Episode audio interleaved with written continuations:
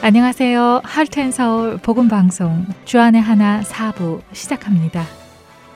주안의 하나 사부는 스크루테이프의 편지를 읽고 함께 나누는 책 읽는 그리스도인과 은혜의 설교, 성경의 인물들과 사건을 만나는 바이블 드라마가 준비되어 있습니다.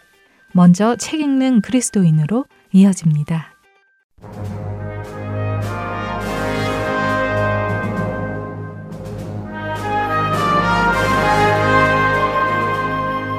안녕하세요. 책 읽는 그리스도인 진행의 김희옥입니다. 4월부터 13주에 걸쳐 C.S. 루이스의 책 스크루테이프의 편지를 읽고 여러분과 함께 나누고 있습니다. 어느덧 오늘이 마지막 방송일이 됐네요. 저의 과거를 말씀드리자면 인생을 두 부분으로 딱 쪼개 볼 수 있는데요. 가족과 주변 환경이 모두 크리스찬으로 둘러싸여 있던 온 실기와 결혼 후 남편과 시댁 식구 그리고 주변 환경이 모두 난 크리스찬으로 둘러싸이게 된 맨발의 고독기로 나눌 수 있겠습니다. 인생의 온실기에는 머리로만 성경을 알았기 때문에 말씀 곧 진리이신 우리 주 예수 그리스도에 대해 몰랐거니와 당연히 영적 전투의 본질을 알지 못했으며 주님께서 주시는 평안과 평화를 지루함으로 오인하던 철딱선이 없던 시절이었다고 말씀드릴 수 있고 맨발의 고독기는 결혼과 동시에 미국에 이주함으로 달라진 환경과 주변 인물들을 통해 뜨거운 아스팔트 위를 맨발로 걷는 듯한 고통과 고독에 몸부림치던 시절이었다고 할 수 있겠습니다. 그리하여 말씀은 비유가 아닌 실제라는 사실을 비로소 알아가기 시작하죠. 그런 시절에 스크루테이프의 편지란 책을 접하게 됐습니다.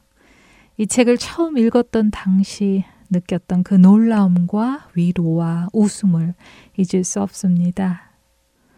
저자가 저와 동시대의 사람도 아니고 국적도 성별도 모두 다름에도 불구하고 현재 내가 겪고 있는 이런 모든 일들을 마치 보고 적은 것처럼 세세히 기록해 놓은 것도 놀라웠고 그것을 나만 겪는 것이 아니요 저자도 겪었고 오고 간 모든 믿음의 사람들이 겪었구나라는 동지애 같은 것을 느낄 수 있어 큰 위안을 받았으며 나의 모습은 내가 볼 수 없는데 마치 관찰 카메라로 나를 찍어서 묘사해 놓은 것 같은 대목에서는 웃음이 나왔습니다. 적어도 책을 읽는 그 순간에는 작가가 내 친구가 돼줬고 나의 쏟아지는 울분을 들어주는 것만 같았습니다. 그래서 외로움도 잠시 잊었죠. 그 시절에 저에게 주신 주님의 특별한 선물이었던 것입니다. 이 책을 여러분과 함께 나누며 그때의 그 감격과 위로를 10분의 1이라도 전달할 수 있기를 바랬는데 어느덧 마무리를 짓는 날이 되었네요. 다소 지루하고 장황하게 말씀드린 것 같아서 아쉬운 마음이 한가득이지만 그러한 마음도 잠시 내려놓고 오늘의 편지를 살펴보겠습니다. 오늘 마지막으로 나눌 16번째 편지에서 스크루테이프는 또 어떤 작전을 모의하고 있을까요? 먼저 16번째 편지의 시작 부분을 낭독해 보도록 하겠습니다. 지난번 편지에 환자가 회심한 이후 한 교회만 계속 나가고 있는데 전적으로 만족하는 것은 아니라는 말을 무심코 썼더구나. 도대체 내가 뭔 일을 하고 다니는지 물어봐도 되겠냐? 환자가 자기 교회에 만족하지 못하면서도 충실하게 다니는 이유를 왜 보고하지 않았지? 교회에 무관심해서가 아닌 이상 이건 몹시 불리한 일이라는 걸 알고는 있는 게냐? 교회 출석이라는 이 증세가 나아지지 않을 시에는 차선책으로 자기한테 맞는 교회를 찾아 주변을 헤매다니다가 결국은 교회 감별사 내지 감정사가 되게 해야 한다는 것쯤은 알고 있겠지?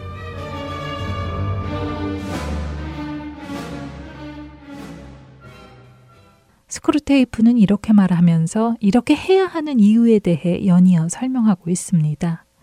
그 이유인 즉슨 첫째, 악마는 언제나 구역이나 속회, 목장 같은 전도구 조직을 공격의 목표로 삼아야 하기 때문이라고 말합니다. 이런 조직은 취향에 따라 모인 조직이 아니라 같은 구역에 사는 사람들끼리 모인 조직이므로 사회적 지위도 심리나 취향, 성격이 다른 인간들이 원수가 원하는 종류의 연합을 이루는 조직이므로 이것을 분열, 분리시키는 것이 악마들의 해야 할 일이라는 것입니다. 이 대목에서 우리는 그리스도께서 각기 개성이 다른 그리스도인들의 연합을 얼마나 중요하게 생각하시는지 기뻐하시는지를 알 수 있습니다. 둘째, 인간들이 자기한테 맞는 교회를 찾아다니다 보면 원수의 바람대로 학생이 되는 게 아니라 비평가가 돼버려 그리스도에게서 멀리 멀리 떨어져 나가도록 할 수 있다는 것입니다. 원수가 바라는 학생 같은 유형이란 거짓과 무익한 것들을 거부한다는 점에서는 비판적인 태도를 취하되 자기에게 양분이 될 일이라면 무엇이든지 토를 달지 않고 겸손하게 받아들이는 유형의 사람들로서 이런 태도를 가진 사람들은 어떤 설교를 듣고 무슨 책을 접하든지 상황이나 환경과는 상관없이 어디에서나 그리스도가 주시는 은혜를 받고 누리며 전하는 자들이라고 설명합니다. 그러니 악마는 환자가 이런 유형의 사람이 되지 않도록 애초에 이 교회, 저 교회를 기웃거리도록 만들라는 것입니다. 이 교회, 저 교회를 찾아다니는 사람들의 특징을 한번 살펴보면 대체로 세 유형이 있는 것 같습니다. 첫째, 본인이 생각하는 이상적인 교회가 어딘가는 꼭 있을 거라는 환상을 가진 사람들로서 이들은 마치 파랑새를 찾고야 말겠다며 집을 나서는 어린아이들처럼 스크루테이프의 표현을 빌리자면 몽상의 미로를 헤매이듯 위태롭습니다. 이들의 특징은 자격지심과 열등감에 눌려 자신과 남을 비교하듯이 자신이 몸담고 있는 교회와 다른 교회들을 끊임없이 비교하죠. 요즘은 인터넷을 통해 세상 어디에 있는 교회의 설교이든 안방에서 들을 수 있으니 비교의 수위도 더 세지고 있는 것 같습니다. 이들은 스크루테이프가 말하는 교회 감별사를 넘어 설교의 감별사가 이미 되어 있는지도 모르겠습니다. 둘째, 교회에 누군가가 거슬려서 심적으로 부딪히기 때문에 둥지를 떠나는 유형인데 딱히 싸웠다거나 한 것은 아닌데 나에게 무례하게 굴거나 관심이 지나치게 많거나 적다는 이유로 혹은 목회자나 직분자들이 자기에게 섭섭하게 했다는 이유로 꽁한 마음을 풀지 않고 그들을 볼 때마다 마음이 불편하기 때문에 교회를 옮겨볼까 생각하는 것이죠. 셋째, 목회자나 직분자들의 실망된 모습을 보고 다른 교회를 찾아 나서는 경우로서 목회자는 이래야 해, 직분자는 절해야 해 하는 자신만의 기준을 세워놓고 그 기준에서 조금이라도 벗어나면 마음의 경고음이 크게 울리게 작동을 해놨기 때문에 자신도 무척 괴롭기는 한데 그 기준이라는 것도 자신이 세워둔 기준보다 높은 것에는 소리를 내지 않고 자신이 세워둔 기준보다 못할 시에만 요란한 소리를 내게 만들어뒀기 때문에 마치 일정 온도 이상은 캐치하지 못하고 낮은 온도만 표시하는 고장난 온도계와 같은 것임을 본인은 모른다는 것입니다. 즉, 그들의 덕스러운 모습은 알아차리지 못하고 부덕한 모습만큼은 재빨리 알아차린다는 것입니다. 자신의 마음에 울리는 그 고장난 경고음은 정말이지 꽤 요란하여서 주변 사람도 다 알 수 있을 지경이지만 정작 본인은 아무도 자신의 속내를 모를 것이라고 생각하죠. 그러면서 마치 본인이 큰 선심을 쓰듯 발을 정자에 획수를 그어가며 인내를 하겠다고 참아보지만 발을 정자가 완성이 되는 그날이 되면 마치 합당한 명분을 받은 듯 달타냥과 같이 자기의 길을 찾아 떠나버리고 마는 것입니다. 이런 세 가지 유형만 살펴보더라도 그 원인이 자기 중심성이라는 것을 확실히 알 수 있습니다. 혹여라도 우리가 몸담은 교회가 내가 생각하는 이상적인 교회가 아니라고 생각될 때가 있다면 나 역시 교회가 바라는 이상적인 성도는 아니라는 것을 자각하시기 바랍니다.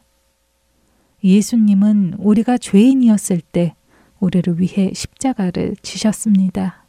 그 은혜를 기억하세요. 내가 다니는 교회에 불편하고 피하고 싶은 사람이 있습니까? 상대방의 거슬리는 점이 내 안에도 있는 것은 아닐까요? 마주하고 싶지 않은 내 모습, 내 죄성을 보게 되기 때문에 불편한 것은 아닌지도 생각해 볼 일입니다. 내가 세워둔 기준에 따라 사람이나 교회를 평가하고 있다면 기억하십시오. 나에게는 그럴 권한이 없다는 사실을요. 판단은 오직 하나님만 하십니다. 분별과 판단을 혼동하지 마십시오. 내가 분별하고 있는지 판단하고 있는지는 기도의 유무로 알 수 있을 것입니다. 마태복음 12장 1절에서 8절까지를 낭독하겠습니다. 어느 안식일에 예수님이 밀밭 사이로 지나가실 때 제자들이 배가 고파 밀 이삭을 잘라 먹었다.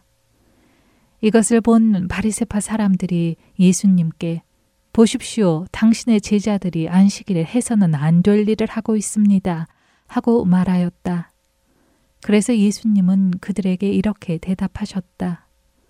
너희는 다윗이 자기 일행과 함께 배가 고팠을 때 한 일을 읽어보지 못했느냐? 다윗이 하나님의 집에 들어가 제사장만이 먹을 수 있는 차림빵을 그의 일행과 함께 먹지 않았느냐?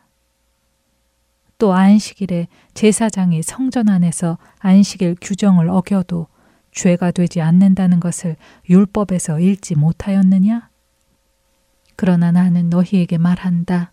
그 성전보다 더 큰 이가 여기 있다. 내가 자비를 원하고 제사를 원치 않는다는 말씀이 무슨 뜻인지 알았더라면 너희가 죄 없는 사람을 죄인으로 단정하지는 않았을 것이다. 나는 바로 안식일의 주인이다. 안식일의 주인은 오직 예수 그리스도라는 사실을 기억하십시오. 주인 행세하지 마시고 종의 자리에 머무르는 우리 모두가 되길 바랍니다. 하나님이 자기 피로 사신 교회입니다. 하나님은 그런 교회의 예배자로 당신을 부르신 것입니다. 교회의 분열을 막고 하나 되는 일에 충직한 종이 돼 오직 하나님만 섬기는 우리 모두가 되길 소망합니다. 책 읽는 그리스도인 오늘은 여기서 마치고 다음 시간에는 새로운 진행자와 새로운 책으로 인사드리겠습니다.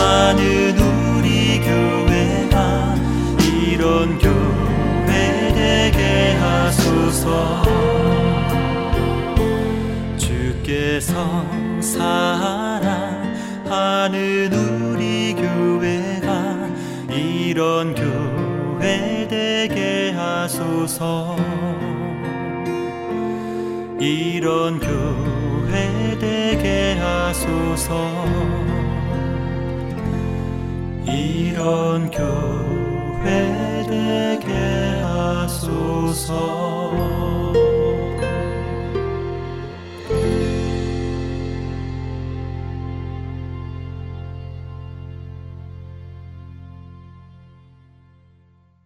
은혜의 설교로 이어집니다.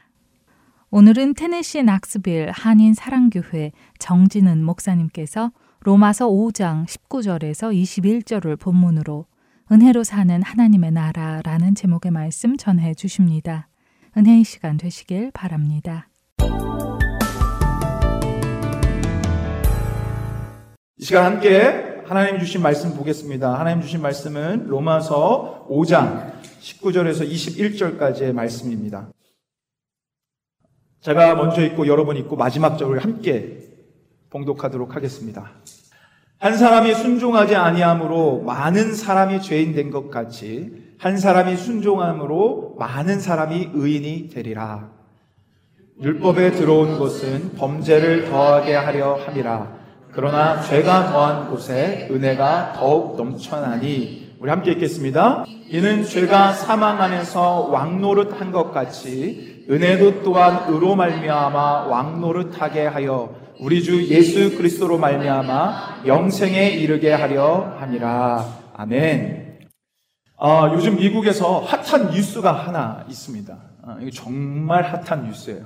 켄터키 주에 있는 에즈버리 대학교라는 곳에서 지금 예배와 기도의 이 부흥이 일어나는 사진입니다. 그래서 이것을 에즈버리 리바이벌, 에즈버리 대부흥 운동 2023이라고 부르고 있어요.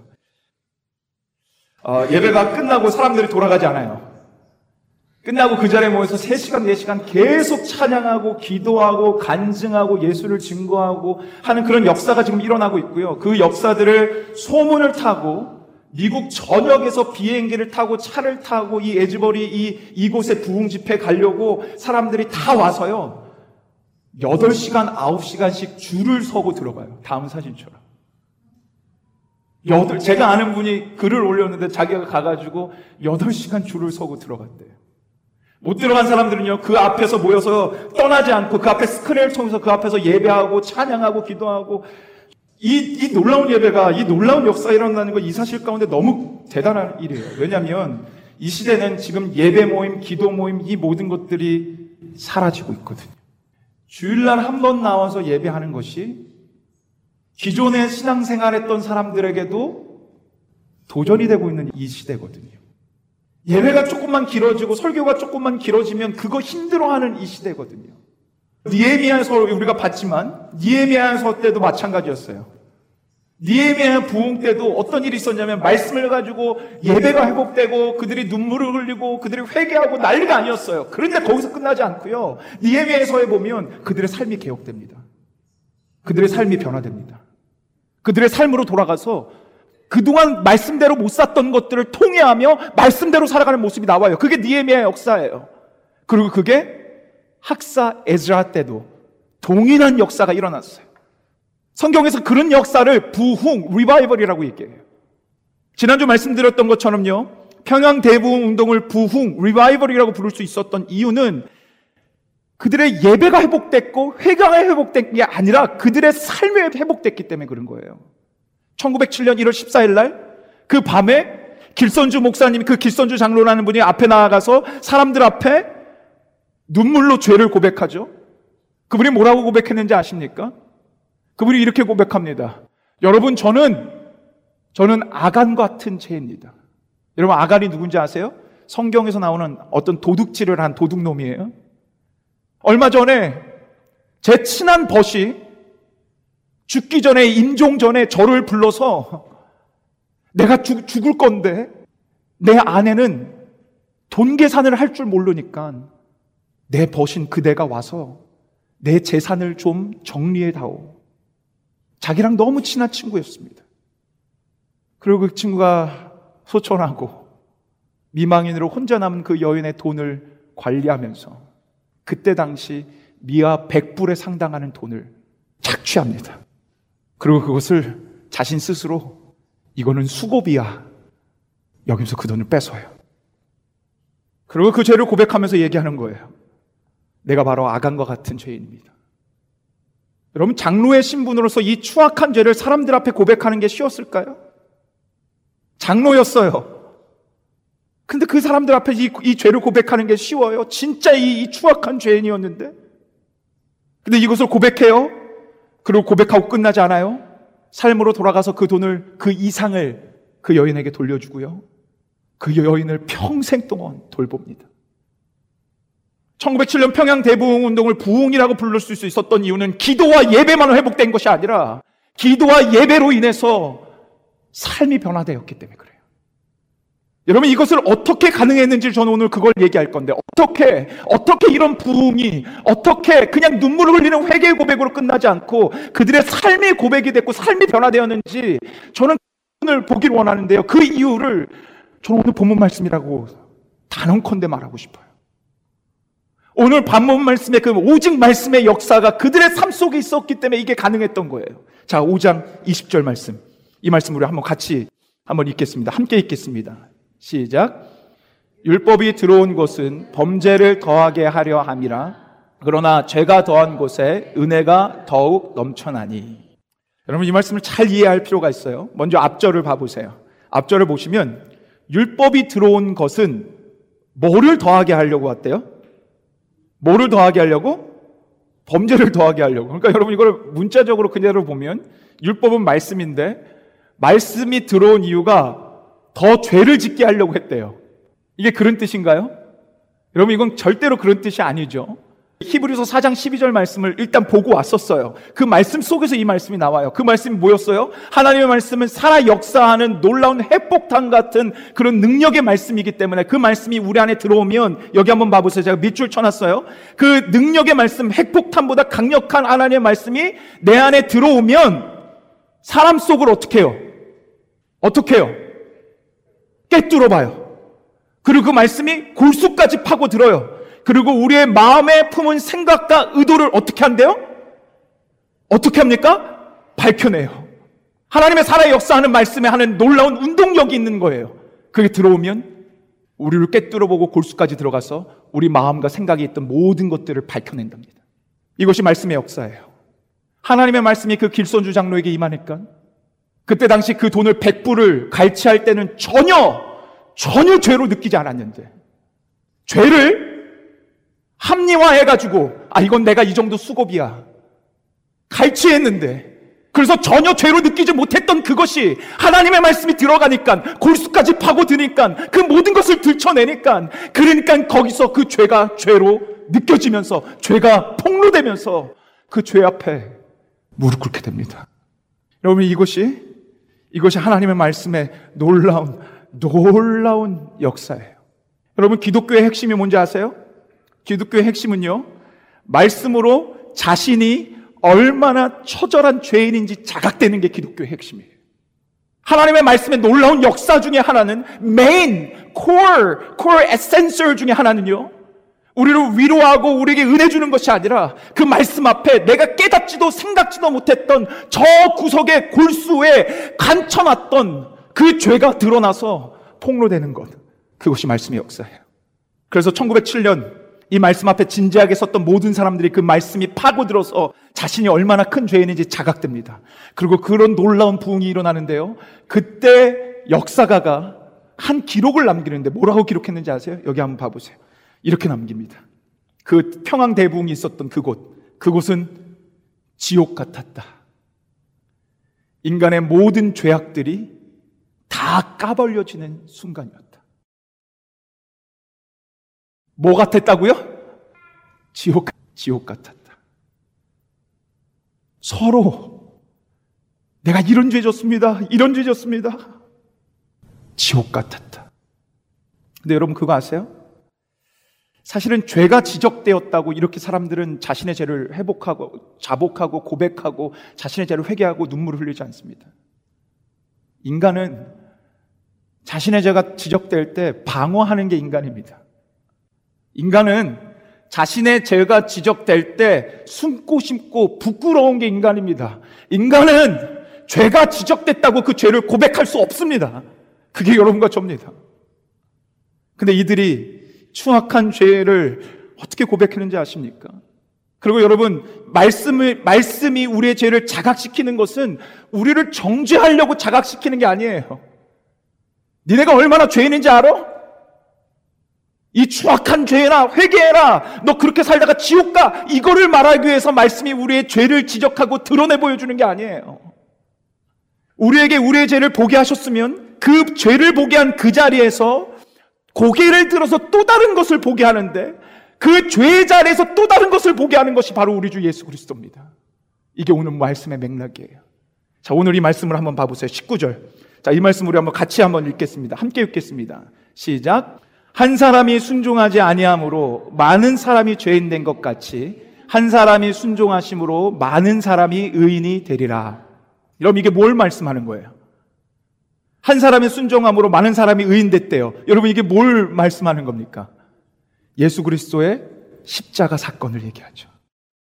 죄를 얘기하는 중간 이전에 먼저 뭘 말씀하고 있냐면 그 죄를 위에 이 땅에 오시고 그 죄를 지신 예수 그리스도의 그 순종과 그 십자가의 사건을 먼저 말합니다. 자, 그리고 또 21절 봐보세요. 자, 21절 우리 함께 읽겠습니다. 함께 읽습니다. 시작. 이는 죄가 사망 안에서 왕노릇한 것 같이 은혜도 또한 의로 말미암아 왕노릇하여 우리 주 예수 그리스도로 말미암아 영생에 이르게 하려 함이라. 아멘. 여기서도 또 동일하게 뭘 보여주고 있어요. 죄를 얘기하는 것이 아니라 그 죄를 완전히 정복하신 우리의 왕이신 예수 그리스도를 말씀합니다. 죄를, 이 말씀이 죄를 드러내는 것 같지만, 정죄하려고 하는 것 같지만, 오늘 이 말씀의 분명한 맥락 속에서 보여주고자 했던 건 예수 그리스도예요. 너 안에 이렇게 추악한 죄들이 있지만 너 안에 깨닫지도 못하고 네가 마음 가운데 갖고 있고 품고 있던 그 죄가 있지만 그 죄를 나 예수가 용서하고 해결하고 그 모든 것들을 사죄하기 위해 하늘 보자 버리고 이 땅에 와서 십자가 지셨다는 걸 분명히 보여주는 것. 그래서 오늘 20절이요. 이렇게 말합니다. 한번 봐보세요. 자, 이 말씀 우리 한번 같이 읽겠습니다. 시작. 그러나 죄가 더한 것에 은혜가 더욱 넘쳐나니. 여러분 이 말씀을 그대로 봐보세요. 죄가 많대요. 근데 뭐가 더 많대요? 잘 들으세요. 죄가 많대요. 근데 뭐가 더 많대요? 은혜가 더 많대요. 왜요? 우리 주 예수님은 그 죄를 그냥 죄로 낚여두시지 않고 그 죄진 우리를 그냥 정죄하고 손가락질하고 너 그렇게 살면 지옥 가를 말하는 게 아니라 그 죄가 드러났을 때 내가 그 죄 때문에 왔다. 내가 그 죄를 용서하라고 이 땅에 왔다. 십자가 지러 왔다. 피 묻은 손길로 우리를 어루만져 주시는 그 예수님이 있으니까 그 죄가 죄로 끝나지 않고 그 죄가 은혜로 끝납니다. 그 은혜가 그 사랑이 나를 그 죄에서 돌이키게 하는 거예요. 죄가 지적됐기 때문에 회개했던 게 아니라 죄보다 더 큰 넘치는 은혜가 그 앞에 있으니까 그러니까 그 은혜 앞에서 회개가 한 거예요. 여러분 기독교는요 깨달아지는 그 죄성에서 역설적으로 은혜가 시작됩니다. 이것이 기독교예요. 여러분 기독교는요 죄 있는 곳에 은혜가 있다라는 말씀처럼 우리의 죄의 상징이 은혜의 상징으로 변해되는 게 그것이 기독교예요. 죄의 상징이 죄로 끝나지 않고 죄의 상징이 은혜의 상징으로 변화되는 것. 길손주 장로님이요 그렇게 눈물로 회개할 수 있었던 것은 죄를 깨달아서가 아니라 이 은혜가 있었기 때문에 그래요. 그래서 고백할 수 있었고 이 은혜 때문에 그의 삶이 변화될 수 있었던 거예요. 여러분 키 작은 사케오 이야기 알지 않습니까? 여러분 키 작은 사케오가 뭐였어요? 세리장이었어요. 세금을 걷는 사람이었어요. 사람들의 피를 빨아먹던 사람이었고 사람들이 다 싫어하고 손가락질하던 사람이었어요. 거짓으로 그 세금을 걷어냈어요. 근데 예수님을 만나자 네 배나 돌려주겠다고 합니다. 그가 어떻게 그랬을까요? 사람들이 다 그를 정죄하고 미워하는데 그래서 사람들 앞에서 숨어서 나무 위에 올라가서 예수님을 보고 있는데 거기서 지나가고 있던 예수님이요 그 앞에 서서 사케오의 이름을 부릅니다. 사케오야 내려와라. 내가 오늘 너의 집에 가서 너와 함께 식사하겠다. 모두 다 자기를 벌레처럼 취급하는데 모두 다 자기를 피하고 싶어 하는데 예수님은 그 앞에 서서 그의 이름을 불러주고 그의 집에 들어가서 더불어 먹고 마시는 그 은혜와 사랑을 누리자 사케오가 그 사랑 앞에서 은혜 앞에서 그 죄를 회개하고 네 배나 더한 모든 것들로 다 돌려줍니다. 저는 성경의 모든 이야기 속에서 가장 아름다운 이야기가 하나 있다고 생각하는데 전 그 얘기가 요한복음 21장의 베드로의 얘기예요. 베드로에게 찾아가서 예수님이 그에게 Do you love me? 너가 나를 사랑하느냐라고 물으시는 그 예수님. 여러분 아시지만 이 베드로가요 예수님을 몇 번씩이나 부인하셨 부인했죠? 세 번이나 부인했어요. 그리고 예수님 부활하십니다. 부활하신 예수님을 베드로가 만납니다. 근데 그럼에도 베드로는요 자신이 예수님을 배신했기 때문에 부인했기 때문에 거부했기 때문에 자신은 결코 예수님의 제자로 살아갈 수 없다라고 생각합니다.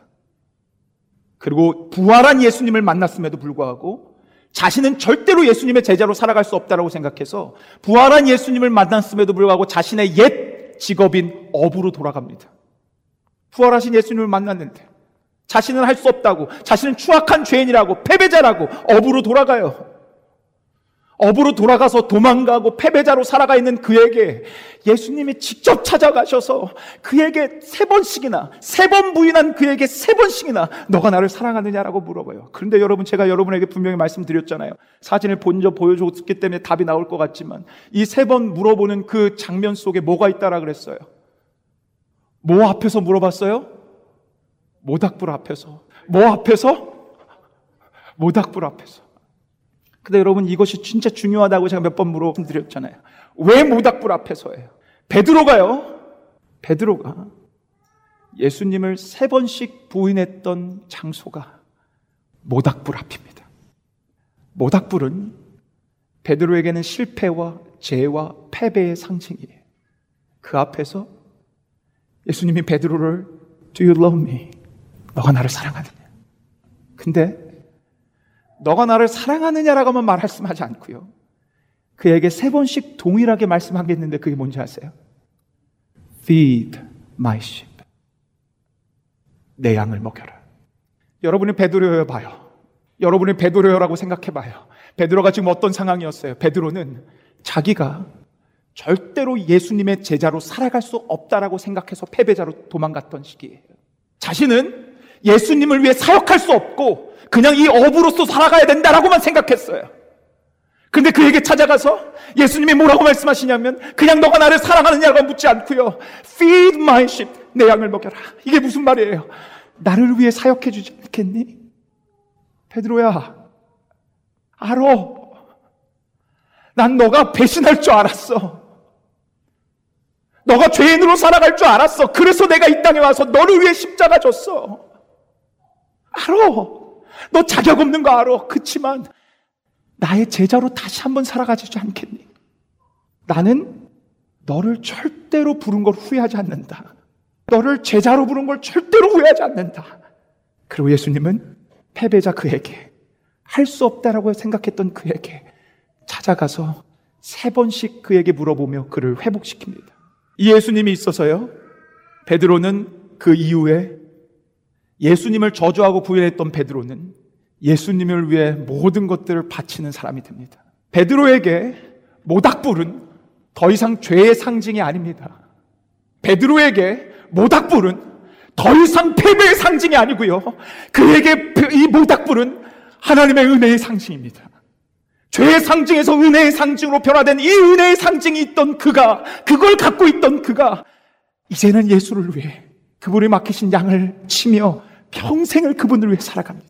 길선주 그분에게 아간과 같은 도둑질 같은 죄는 죄의 추악한 모습이 아니라 이제는 그것을 덮으신 하나님의 은혜의 상징이 되니 사람들 앞에 떳떳이 고백하며 그 죄의 값을 치르며 하나님의 영광을 위해 살아가게 됩니다. 기독교는 죄의 상징이 은혜의 상징으로 변화될 때 놀라운 능력이 있는 것이고 그렇게 될 때 진정한 부흥이 우리 안에 일어나는 거예요. 예배가 기도가 회복됐다는 것이 아니라 예배 가운데 기도 가운데 여러분이 철저한 죄인인가라는 것이 자각되고 그 철저한 죄를 덮어주시는 하나님의 은혜를 경험하는 곳 그래서 그 은혜로 살아가는 곳 그것이 기독교예요. 저는 이 한국교회 설교를 하면서 여러분에게 분명히 말했어요. 기독교 세계관 하나님이 그 놀라운 역사로 이 세상을 어떻게 흘러가게 하는지를 보여드리겠다고 하나님 여러분 잘 들으세요. 우리의 세상은 은혜로 살아가는 세상이에요.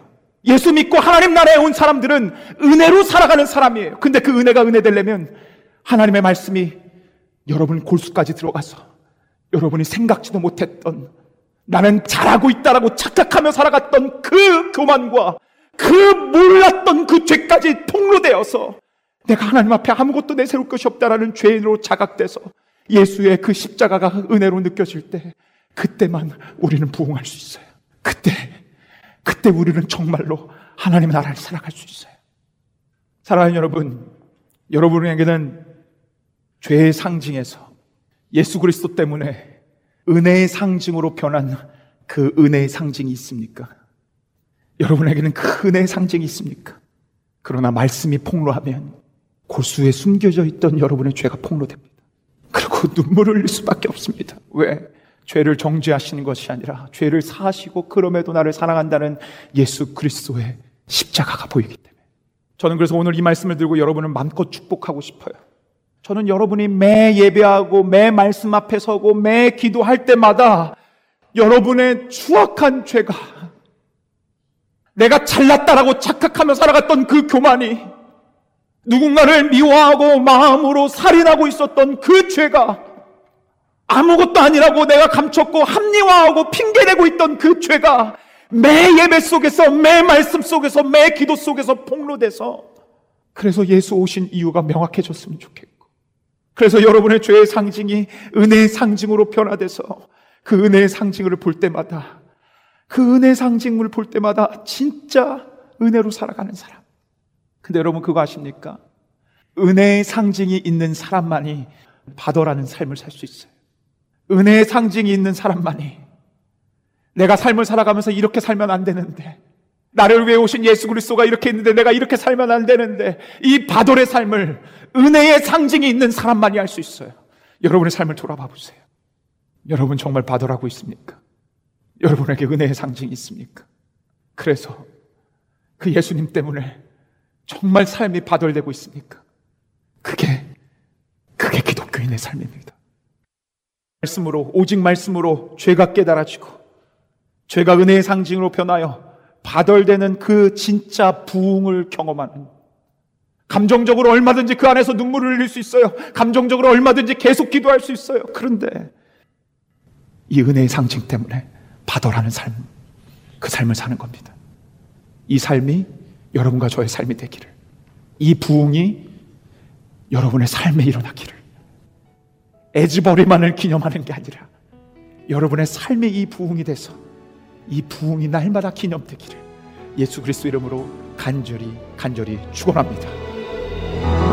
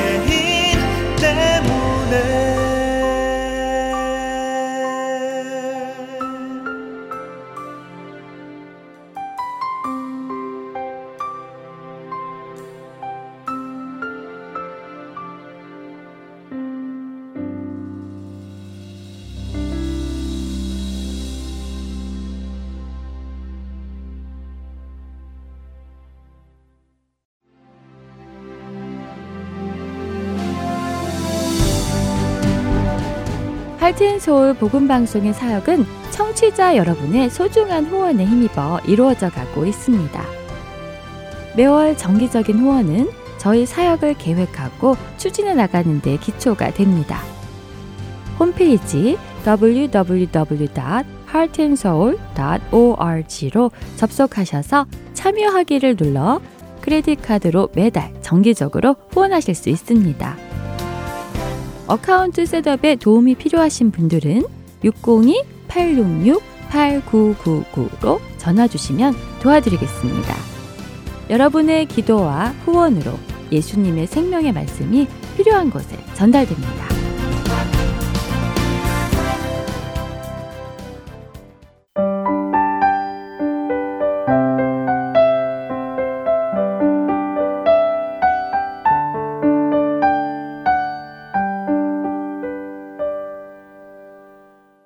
성경 속의 인물들과 사건을 만나는 바이블 드라마로 이어집니다.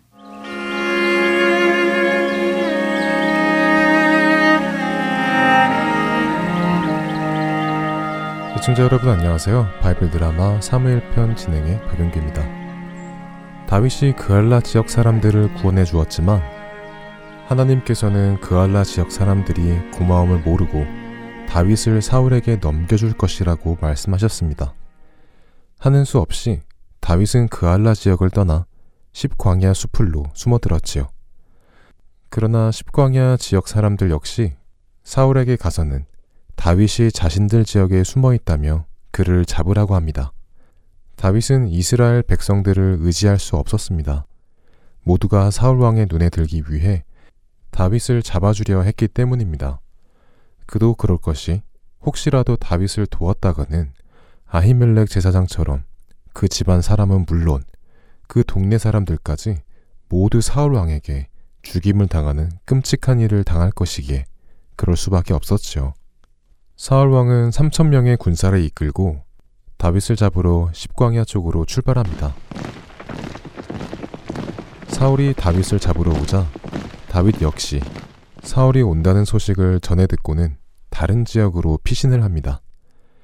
다윗이 다른 지역으로 피신을 하면 또 다른 누군가가 사울에게 다윗의 위치를 알려주어 사울은 또다시 다윗을 쫓지요. 이처럼 쫓고 쫓기는 일이 계속되었습니다. 그때 사울 왕에게 다윗이 숨어 있는 장소가 보고됩니다.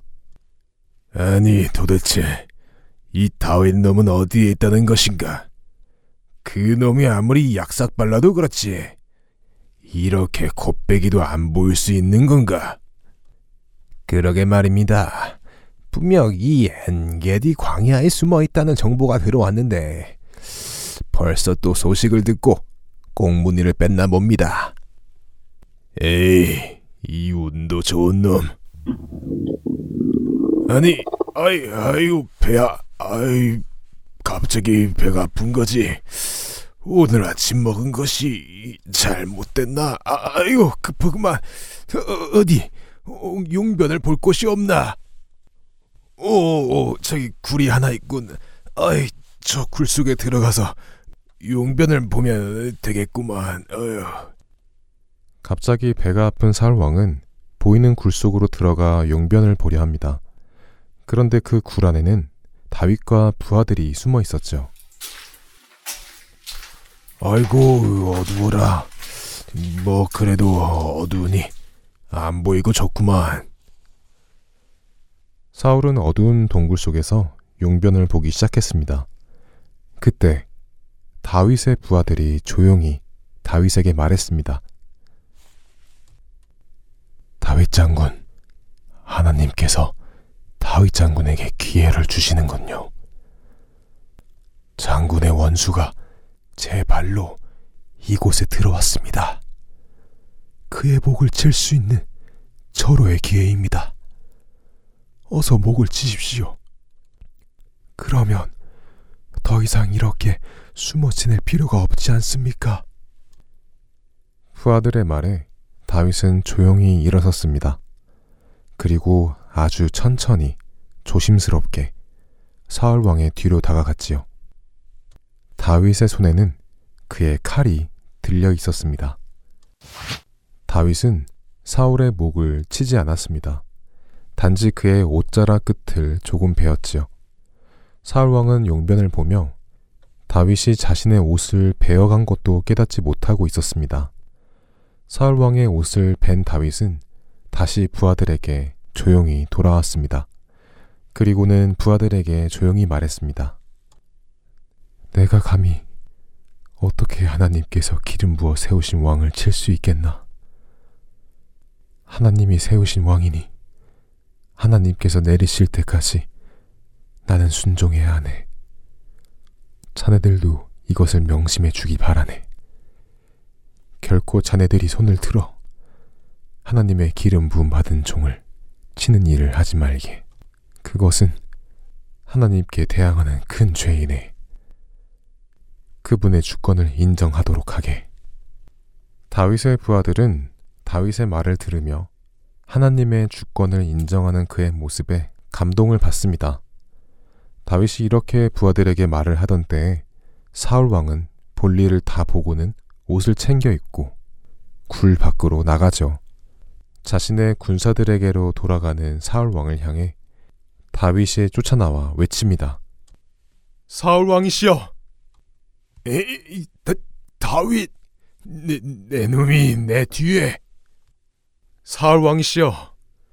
사울 왕께서 이굴 안에 계시는 동안 저 역시 이 안에 있었습니다. 만일 제가 정말 사울 왕께서 생각하시듯이 사울 왕의 자리를 노린다면 저는 사울 왕을 죽일 수 있었습니다. 그러나 보십시오. 제가 사울 왕의 옷자락 끝을 조금 뵐 수 있었어도 저는 사울 왕을 해하지 않았습니다. 사울 왕께서는 거룩하신 하나님께서 택하여 세우신 우리 이스라엘의 왕이시기 때문입니다. 제발 저를 믿어 주십시오. 다윗의 외침에 사울 왕은 크게 놀랐습니다. 정말 자신의 옷이 베어졌기에 다윗이 충분히 자신을 죽일 수 있었음에도 불구하고 자신을 죽이지 않은 것을 알게 되었기 때문이죠. 사울이 울며 다윗에게 답합니다. 내 아들 다윗아, 나는 너를 괴롭게 했는데 너는 나에게 복수하지 않으니 네가 정말 의로운 사람이구나. 내가 잘못했구나. 내가 잘못했어. 하나님께서 너를 반드시 이 나라의 왕이 되게 하실 것을 내가 알겠다. 하나님께서 너를 왕으로 삼으시고 이 나라를 견고하게 세워나가실 것이다. 그러니 너는 이제 내게 약속해 주거라. 너는 결코 나의 가족들에게 복수하지 않고 은혜를 베풀어 주겠다고 말이다. 맹세하다마다요. 하나님 앞에서 약속합니다. 이렇게 하여 사울은 자신의 집으로 돌아갔고 다윗과 그의 부하들은 자신들의 본거지로 돌아갔습니다. 바이블 드라마 사무엘 편 다음 시간에 뵙겠습니다. 안녕히 계세요.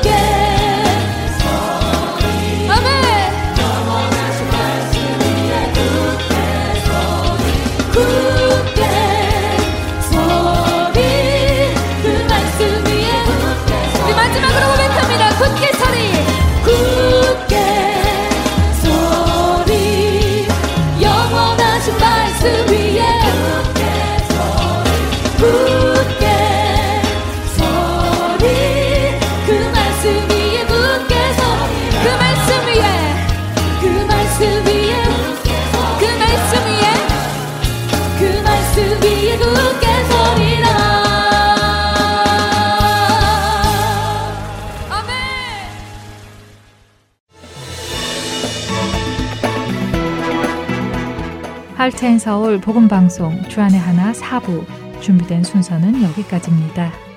예수님의 사랑과 용서의 능력을 덧입고 매일매일 승리하는 우리 모두가 되기를 소망합니다. 다음 시간까지 안녕히 계세요. 고맙습니다.